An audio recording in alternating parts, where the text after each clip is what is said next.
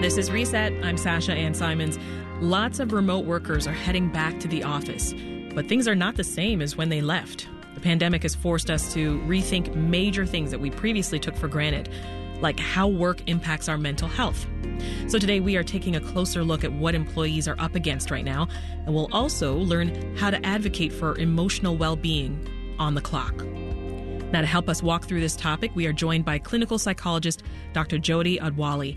He's also a medical advisor for the Made of Millions Foundation, a global mental health advocacy nonprofit. Dr. Jody, welcome to the show. Thank you so much for having me. It's a pleasure being here with you today. Also with us is Emma Goldberg, a New York Times reporter covering the future of work. Hey, Emma. Hi, Sasha. Thanks for having me on. We'll start with you. Tell us what you're hearing from employees who are heading back to the office or ones who have recently returned. Definitely. There are a lot of heightened emotions around the prospect of returning to the office. And I think that makes sense given that people's lives and work routines have been upended for the last two years. I like to think of it as a sort of 50 million person experiment in changing the way we work, where we were used to just sitting at our desks for you know, nine to five every day, and suddenly people's schedules were rearranged, their work patterns are rearranged. And some people are understandably anxious about reverting back to some of the norms that had structured their workplaces back before the pandemic. Mm-hmm. You mentioned that big number there a moment ago, Emma. Give us a sense of how many people are going back. I think what's crucial to remember is that a lot of people, the majority of American workers, were not able to work from home for most of the pandemic. So at the height of pandemic lockdowns in May 2020, 35% of workers were at least part-time working from home because of COVID. Um, now that that share is down to about 10% of the workforce. Um, so it's you know it's it's not it's not everyone. It's it's a pretty small sliver of American workers, yeah. probably about 16 million people. Wow. Um, but of that 16 million, they've really experienced some fundamental changes in the way they work. Dr. Jody, I'm wondering if you can talk more to that mindset shift that, that folks are experiencing when they do come back to the office.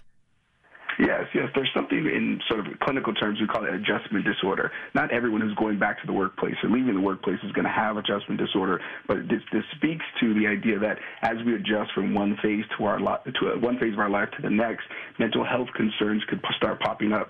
The majority of these concerns look like anxiety, depression, sometimes anger, sometimes panic attacks. Um, it, it's really important to note that the Oracle Group put out a study that said 70% of the workforce said this has been the most stressful two years of their entire life, and 78 said 78 percent said it impacted their mental health. Wow. So I'm seeing a lot of people struggling to adjust back to a sort of we'll call it normal in quotations a, a normal way of working.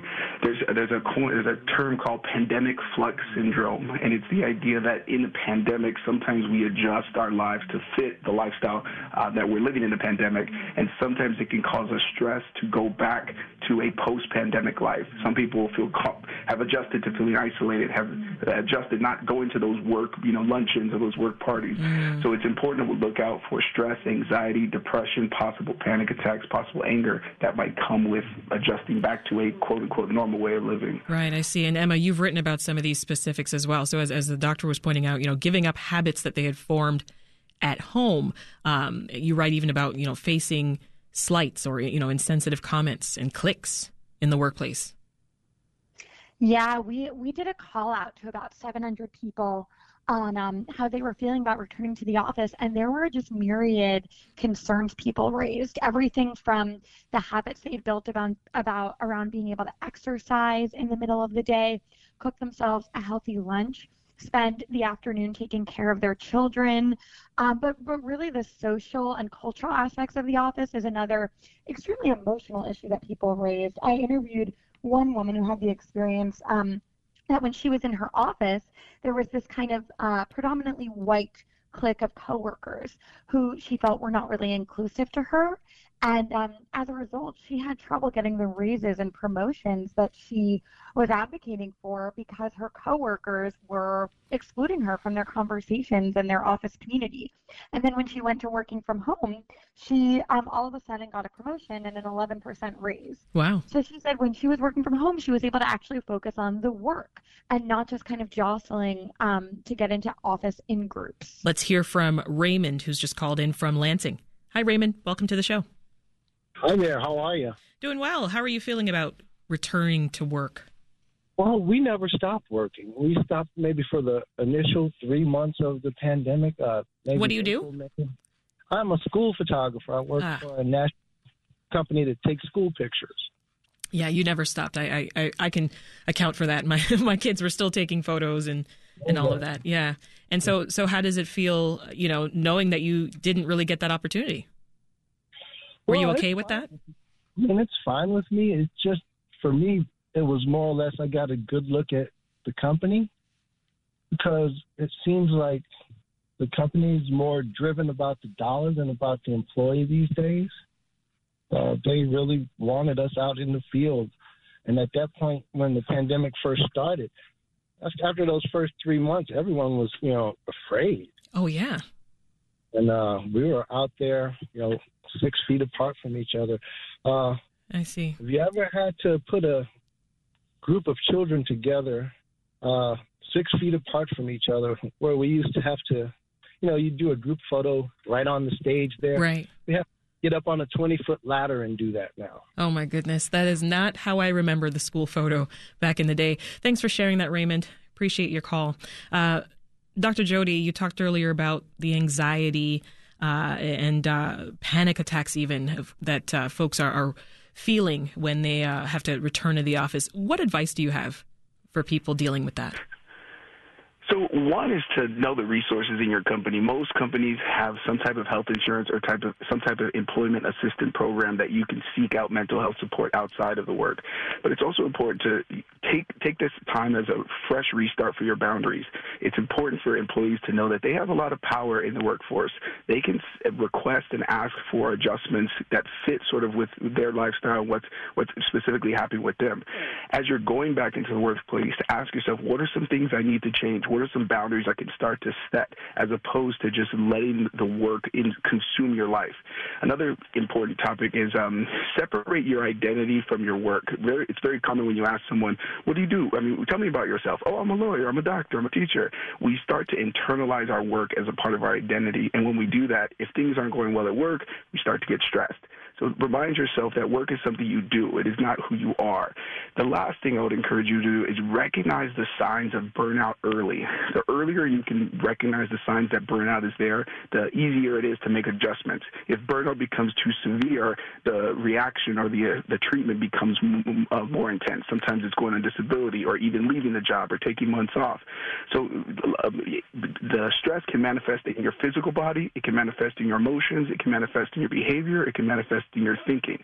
So really ask yourself, where is the stress manifesting in myself, and how much self care am I doing? Yeah. That word's thrown around a lot, self care, but it's really important to make sure you're really taking care of yourself outside of the work. You know, it can really feel uncomfortable to to open up to a, a colleague or to your manager about these mental health struggles, doctor. So, what do you recommend as a first step? It's very um, it's very difficult, especially with all the stigma. I've heard people tell me they don't know want to bring it up. They'll be afraid to pass. They'll be afraid to pass up on a promotion. You don't have to treat the workplace as your therapist or psychiatrist. You can let the work know, hey, I'm really stressed right now. All of us on this planet will deal with stress. You can also say, hey, I'm dealing with a, with a lack of bandwidth right now. There's some changes that need to be made.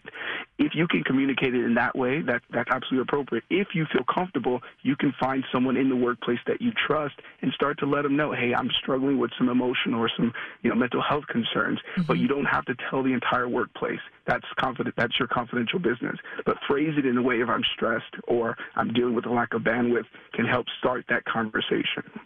This is Reset. I'm Sasha Ann Simons. We are digging into the mental health impact of returning to the office for employees who spent much of the pandemic working remotely. Our guests are clinical psychologist Dr. Jody Adewale and Emmy, Emma Goldberg, a New York Times reporter covering the future of work.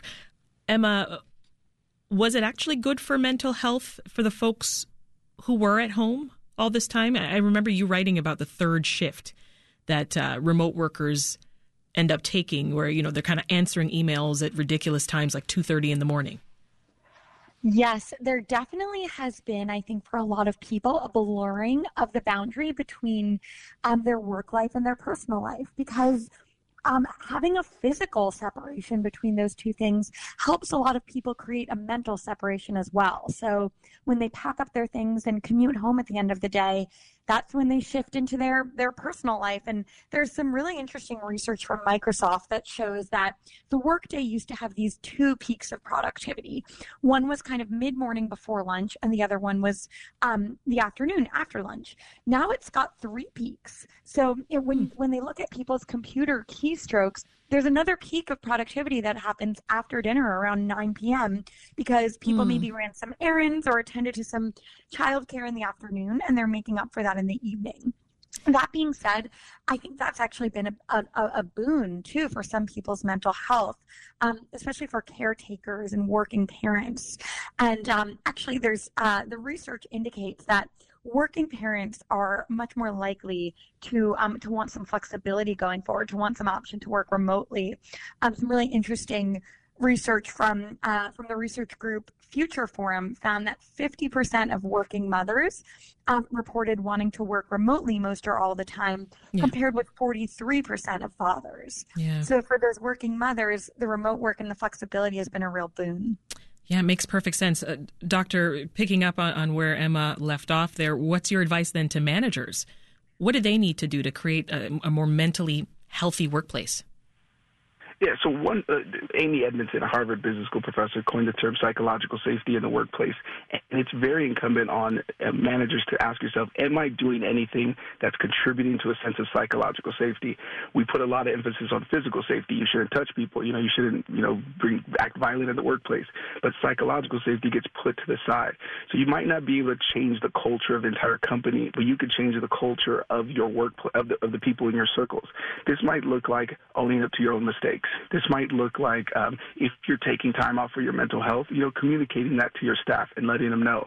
It's also important for um, managers to recognize that productivity is de- directly tied to the, the, mental health of the people that are working there.